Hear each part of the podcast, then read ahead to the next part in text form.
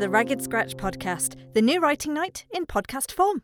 I'm your host, Natalie, and this week we explore the supernatural and science fiction in two new writing audio plays.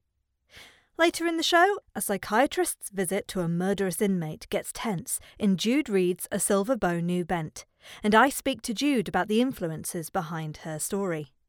But first, a disciplinary meeting is called to investigate Brandon's unusual weekend activity in Richard Hern's A Quarter of a Million Heartbeats. Directed by Nadav, with editing and sound design from Howard Sindon, A Quarter of a Million Heartbeats stars Stephen Spencer as Brandon and Susie Valerio as Josie. There are no content warnings for the play, but the ensuing interview contains one instance of swearing.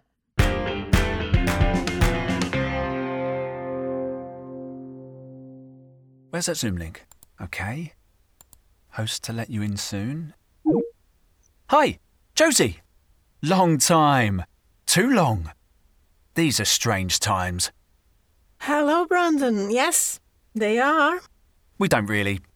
I mean, I haven't seen you since ages. Look at you, team leader. Fantastic. I never congratulated you on the promotion. Congratulations.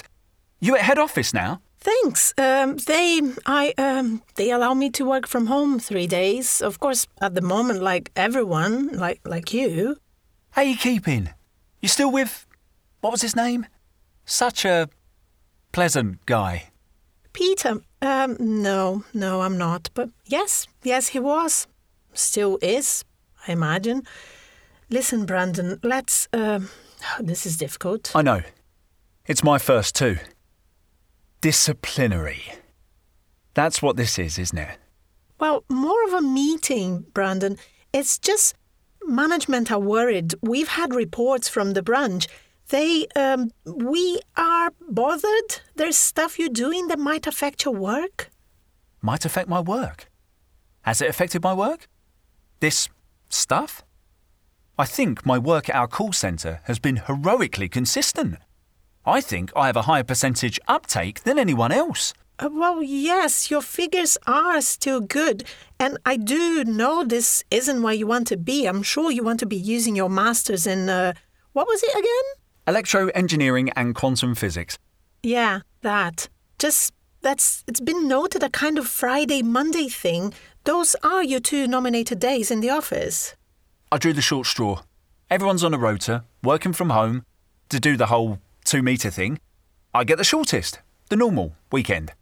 But you seem to be making the most of your weekend. In fact, people are saying it's not that normal. People say, and I'm reading from a statement here, Brandon is not the same person. Isn't everyone a different person on a Friday to a Monday? One weekend you completed an online G C S E in Swedish. You brought in the certificate. Richtig? I'm sorry? It means correct. I seem to have the knack. Uh, m- maybe, but, but this one? On a Friday, you joked about having no interest in sport. But by Monday, you had an encyclopedic knowledge. I quote, every freaking ball bowled in county cricket since eighteen ninety. You know when you get into something? Not really. One weekend, you put on an estimated two stone. Although, admittedly, you somehow lost three stone the following weekend. To prove a point. Last weekend you grew a beard, which someone described as two years' worth. That is not to hipster in forty-eight hours. Correction, sixty-three hours for a weekend. But let's come back to that. I don't understand why this means I'm in a disciplinary. Sorry, meeting. The weekend's the weekend. My time. Anything wrong with my work? All this mystery, all this stuff, all, all this activity over the weekend. It surely impinges. Impinges?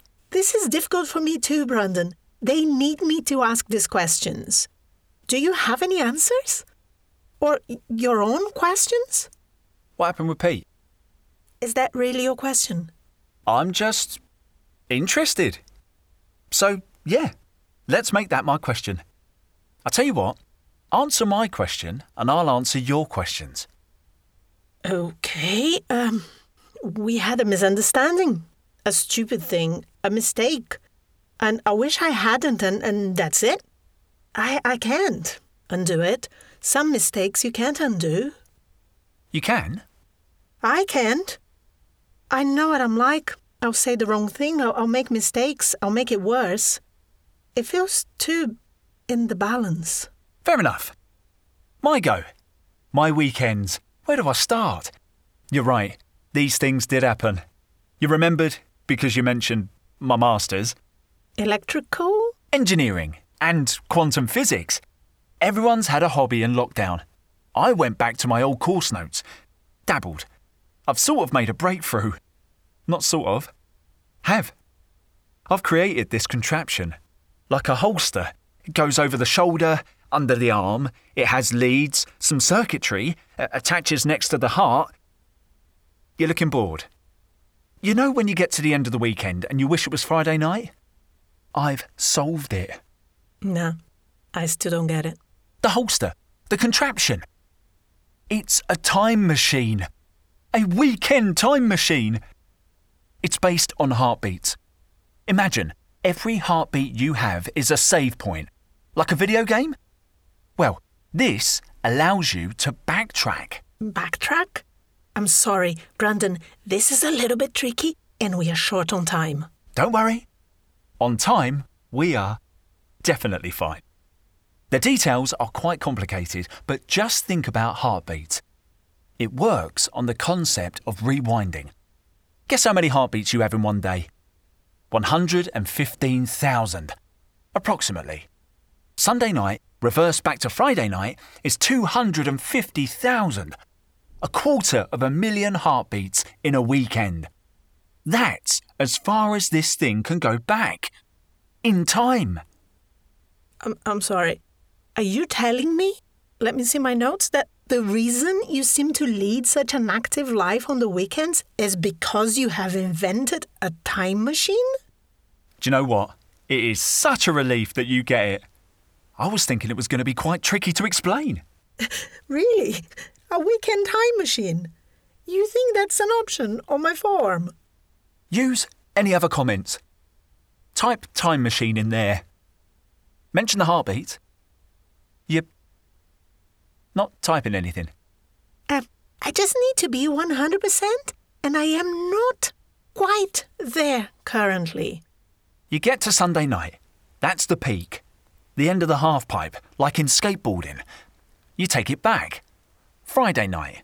Then you get to live it all again till Sunday. Then back. Do you see? The weekend, but more so. Well, I'm wondering whether my senior might not take me seriously. Do you know, I saw Brandon about the concerns. Don't worry. It's just he's invented a time machine which allows him to stay within a weekend, endlessly. Nice. Accurate. You're right, though. Sounds on the edge of unlikely. On the edge? It sounds direct in the centre of unlikely. Look, Brandon, I'm on your side, but you've got to give me something. It is true, you know. You've read the statements yourself. What else explains the gaining of weight, the losing of the weight, the beard, Swedish, the knowledge of cricket? You get the chance to do new stuff. Change old stuff. Does that include words? Words? Words. Conversations, you know, like sentences. Hey, look, I could have said that better. But I suppose that's the point. If I'm understanding this, you get more than one chance. You can say stuff differently. You can say it better with your thing. Let's call it that. Thing. Time machine sounds a bit pompous. But yes, you get the chance to reverse. You don't just get the chance to do more, you get to delete, redraft your weekend, erase the mistakes, until it goes your way. OK, I'll tell you what, Brandon. I'll do you a deal. I'll delete what I've written and instead I'll put down Brandon leads an active weekend which allows himself to be refreshed mentally for the working week. He's now aware of his limits and will ensure his work performance doesn't suffer. Discipline, I mean, meeting, over. That is what you're really telling me, isn't it? Of course. That's what really happened. And the deal? You asked about Pete. Your fella? Ex-fella. But I might just accidentally run into him this weekend. And the deal is? You hand over your thing, the time machine. When I see Pete, I'll have a chance. No, I'll have more than that, as many chances as I need to make things right. Deal? Brandon? Sure. Deal. Oh, thanks, Brandon. Bye, Josie. Thanks, Brandon. I don't think so, Pete. Ten minutes. Six hundred heartbeats?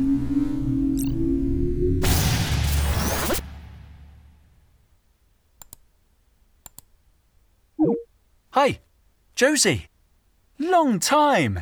Too long. These are strange times. Hello, Brandon. I'm Richard Hern, he. Hello, Richard. Welcome back to the Ragged Scratch podcast. Thank you. You're one of our returning writers this season. Your piece, Channel, was featured in season one. Could you let us know what, what have you been up to since then? Because it was it's over a year ago now. Well, it's obviously been a, a bit of a, a mad year for everyone. My day job is in nursing and care recruitment, so it's been quite a hectic one, I would say. Uh, I can imagine. But I think in terms of sort of writing, I've, um, I've yeah, I, th- I think I've been quite productive. It's um, it's been strange, obviously, adapting to all the different environments and media, but I quite enjoyed that, really. I've had a few plays done in terms of sort of Zoom rehearsed readings, uh, particularly mm-hmm. there's a company called Caravan Productions who've done three or four pieces of mine, which has been really helpful and really good. So that's been good to be part of. Um, I realised when I was thinking about the interview from last year, and I, I think I'd mentioned that I was writing a long play which was mm. um, set in, in World War and involved a bit of time travel mm. in that one, and I'm still writing the bloody thing. I was actually going to ask about that, how that was going as well. So, uh, and it's interesting that you mentioned that that had time travel in it as well, because that was going to be one of my next points. So Quarter of a Million Heartbeats is very different to Channel, which was the the previous piece that we had on in season one. So it's a duologue rather than a monologue. It's comedy as opposed to a thriller, but they both feel very grounded and real. But they also explore fantastical concepts, as does clearly this longer piece you're writing with the time travel element. And you clearly write across genres and styles as well. So is there a, a core concept, theme or idea that you'd like to explore in your writing? I mean, I think I obviously drift back to things that, um, whether it, for a good reason or a bad reason, I drift back to certain themes, so there's there is a bit of time related stuff, but normally it's just about the story, I suppose. I always do like things where you don't really know the genre to start with, so I think, you know, when you start off and you're thinking, is this a um you know, set in very much in the present day, very much a what you said about a grounded world, and it turns out to be, I don't know, a ghost story or a comedy or this Quarter of a Million Heartbeats. I think of my phrase when I was writing, it was low budget sci-fi, and I think um, in terms of the budget, it's about as low budget as you can get in terms of two people talking on Zoom. So um, mm-hmm. it's just the story really, but I do like the mixture of genres. It's just a, sometimes a bit of a difficult sell. If you're trying to sort of say in advance what it something is, then you're giving maybe too much away by saying it's a ghost story or a, or a comedy or whatever, yeah. Mm. I wanted to talk about uh, the time travel aspect as well, more specifically the time freezing rather than time travel, I suppose. Yeah. Because this ability to pause time, it's got to be up there as one of the greatest superpowers that you could have, right? There's a, a myriad of stories that explore this kind of what-if scenario, and I wish I could think of more elegant and adult examples than Bernard's Watch and Hermione from Harry Potter with her time turner off the top of my head. But anyway, um, were there any particular iterations of this kind of time freezing uh, trope that inspired you to write this? Well, I think, I mean, I like things like, I suppose it's it's the time freezing and the time alternatives, I suppose. Is, they're probably obvious examples, but like It's a Wonderful Life, mm-hmm. where someone gets shown an alternative thing, that sort of, and obviously more recently things like Sliding Doors.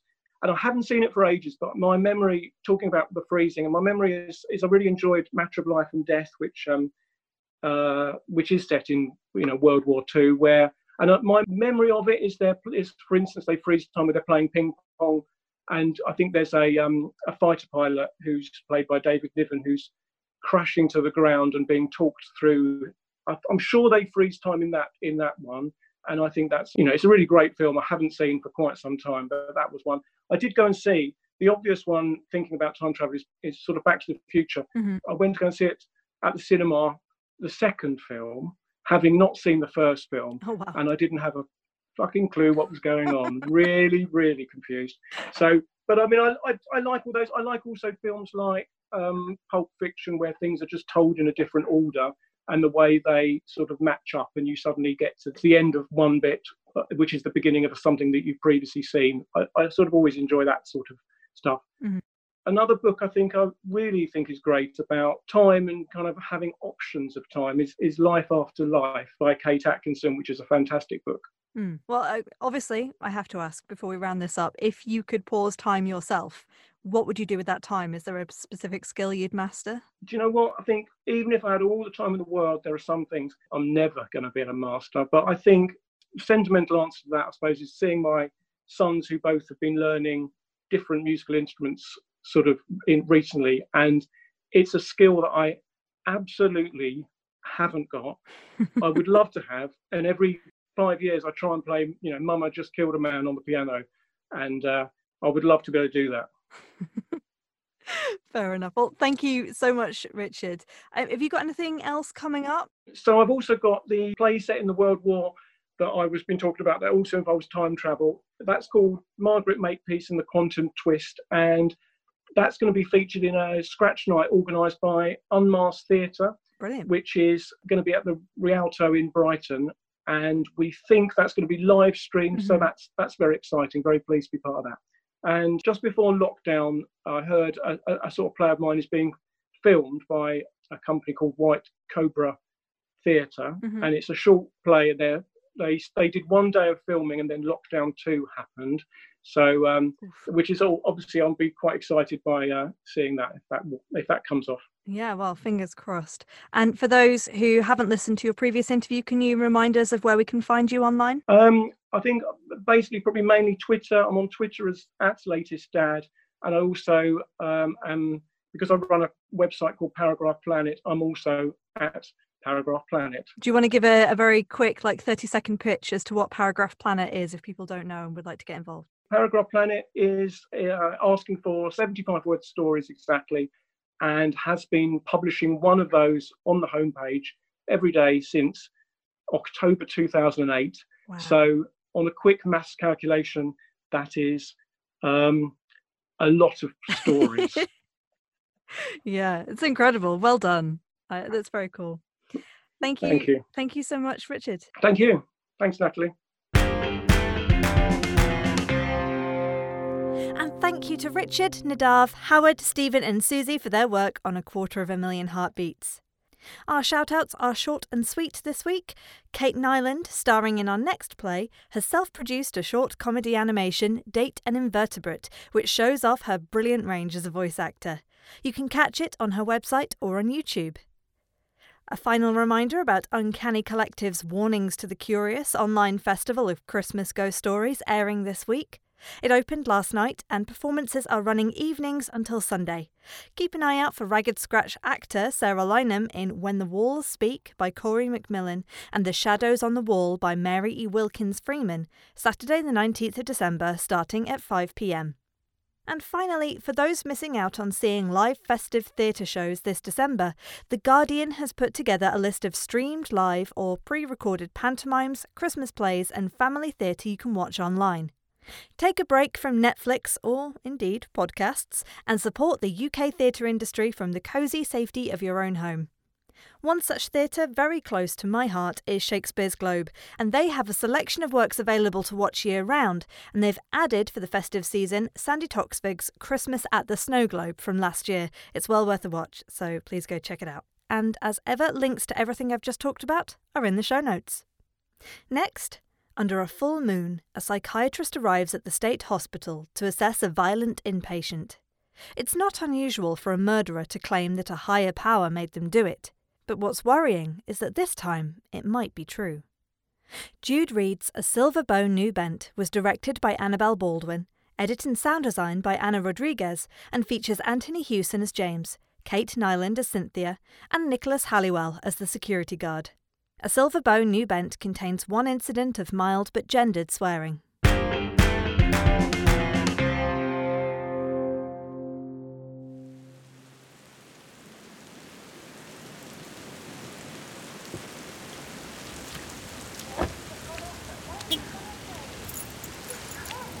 I know, Becky. I, I, I get that you're upset. It shouldn't, it shouldn't take too long. It's just a quick assessment for the court, and, and we can talk when I get home. Yeah. Yeah, I, I, I get that. I don't have time right now, because... Becky, I'm, sta- I'm standing here... If if you listen for a minute... Becky. Becky? Bitch. Fucking rape.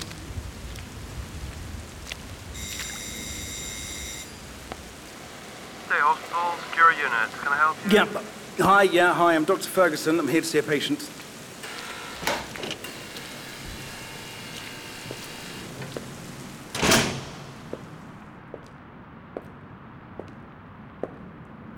Rainy tonight, Doc.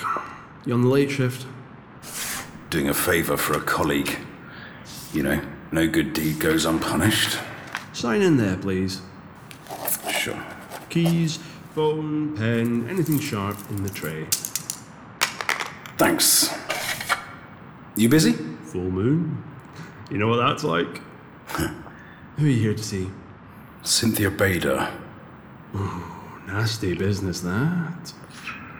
Through the security door, last room on the left. I've got you on C C T V. You need anything? Just shout. Okay. Got it. Thanks.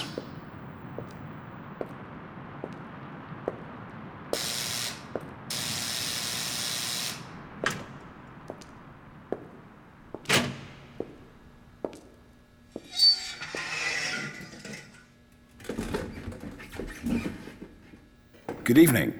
My name's Doctor Ferguson. I'm not mad. I bet you hear that a lot, right? But I'm not. I'm being rude. I'd introduce myself, but you know all that already, don't you? Who I am, what I did. What you want to know is why. My job's to write the report. I know what your job co- is. I've been on your side of the glass often enough.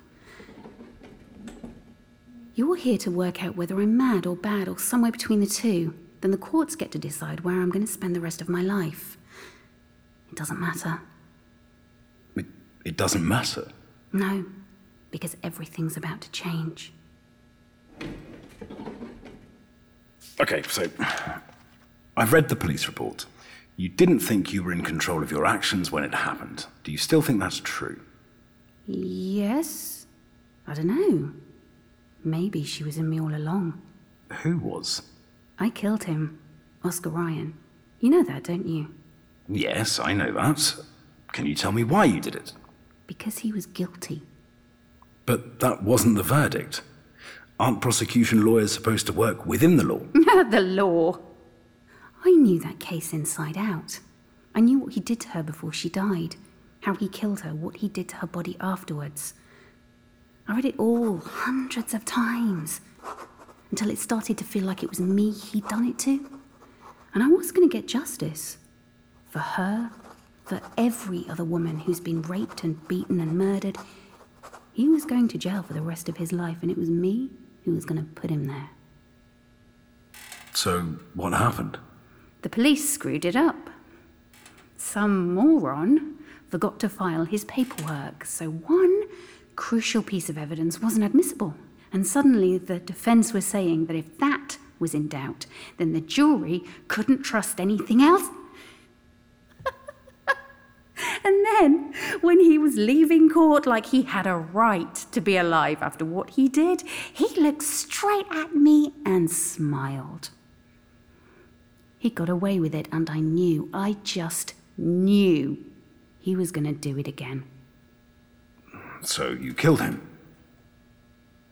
I used to be really good, you know. I'd stopped training when I had the kids, but uh, I always thought I'd pick it up again, so I never got rid of the kit.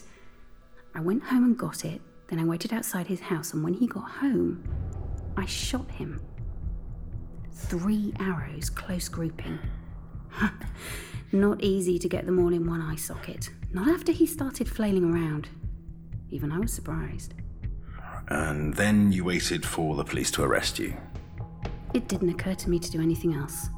And how did it make you feel? Good. I felt good. No, that's that's not it. I felt righteous. Like I'd been given a difficult task to do and I'd done it well. And and had someone given you the task? It won't be the last, you know. The last what? The last death. It's a shame it has to be this way, but it's clear that as a species we've run out of other options. Sometimes you need to clear the dead wood so the forest can grow. She's waking up. Who's who's waking up? The ancient Greeks knew her, so did the Romans.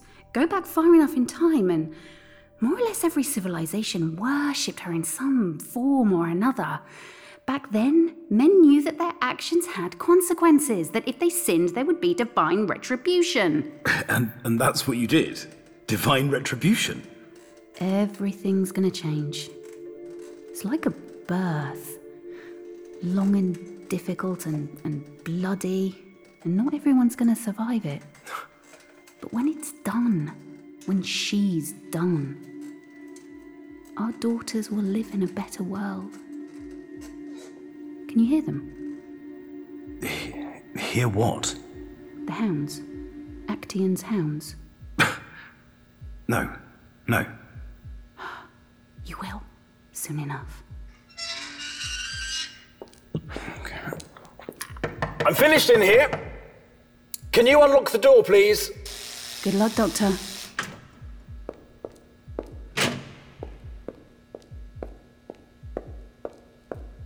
Got everything you need, did you, Doc? Uh, yeah. Yeah, thanks. Um, I'll, I'll, I'll get, I'll get the report in on Monday. Okay. Moon's bright tonight. Yeah. Yeah.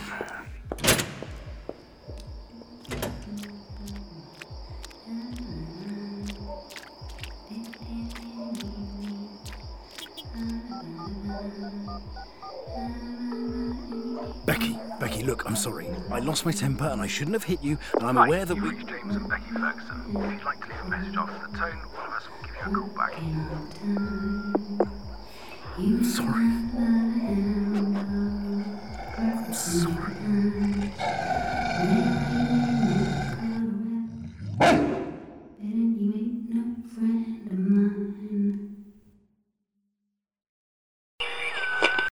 Hi, I'm Jude Reid, and my pronouns are she, her. Hello, Jude. Welcome back to the Ragged Scratch podcast. It's lovely to be here. It's great to have you back again. You're one of our returning writers. So you had a piece in season two in Rich Earth, and that was recorded at the start of this year. A very different world. What have you been up to since then? Well, my day job, I'm a doctor, so it's been a really weird year. Yeah, I can imagine. It's been all right in a way. It's just been adjusting to a new way of doing things. So that's been quite busy, but I've managed to keep writing in my free time when I had it, which has been good. Mm-hmm. Mostly short stories still. The the great plan to write a novel has not yet come to fruition, but that's generally because I've been writing other stuff, which has all gone fine. That just means you can release a, a collection of short stories instead. Yes, yes, perhaps. Absolutely. So mostly short fiction and scripts this year. Nice. Although our, our podcast, um, Tales from the Alethean Society, sadly has stalled due to failure of being able to record together. So we've been generating ideas and writing stuff for when we can all get together and mm. record again. Well, fingers crossed you're able to get the Alethean Society going again. I have been enjoying it. It's very fun. Hopefully soon. And we have learned a lot about remote recording this year. So you never know. Mm. Even if we can't get together, we might be able to, to do some yeah. more stuff. Maybe maybe like a special or something, like a one-off type yeah. thing.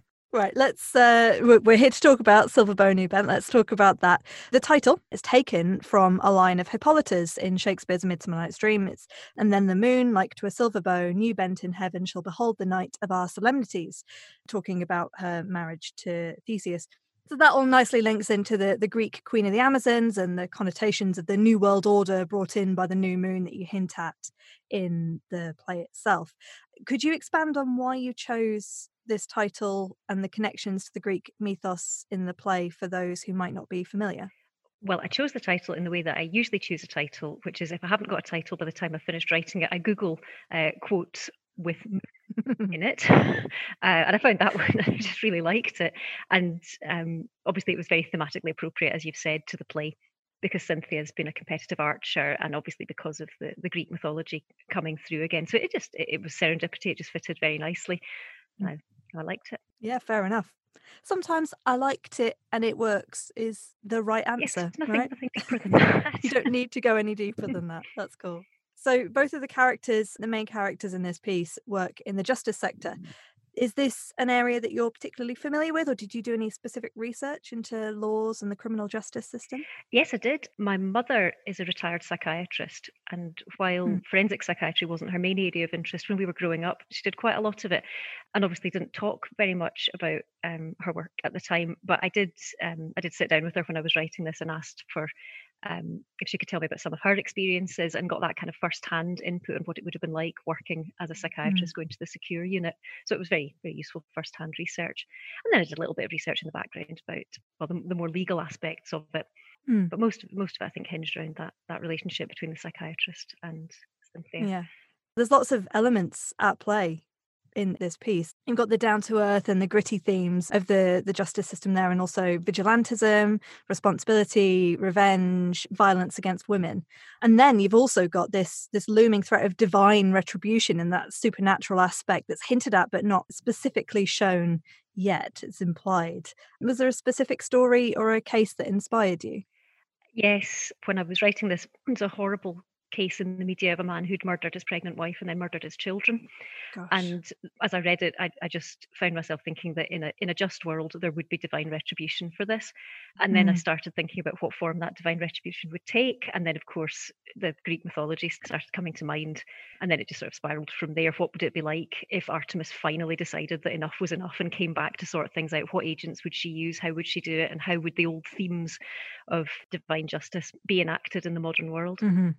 I think there's a stereotype that thankfully is waning, but there's still this idea of, it's a bit pervasive, of, of women being smiley and polite and compliant and supportive and, and all of these nurturing aspects, that people are still surprised when women commit crimes, especially murder. I think there's still that element of shock and surprise and clutched pearls that a, a woman might commit commit crimes like this. But I just think if you look at the world the way it is, and you don't appreciate that women could be that angry deep down inside, you've never really known a woman. And it's astonishing that women aren't that angry all the time.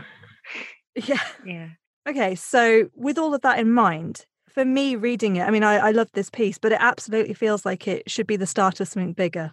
Is is this something that you are you intending on writing a larger story, or, or do you feel you've said all you need to say here in the kind of unrealised threat sort of way? Well, I hadn't thought about doing more until obviously you mentioned it, but now I'm thinking about how I would make it work. I think for me, we know how it ends. A Greek god is going to return and enact divine retribution, and she's going to tear the world apart disproportionately doing it.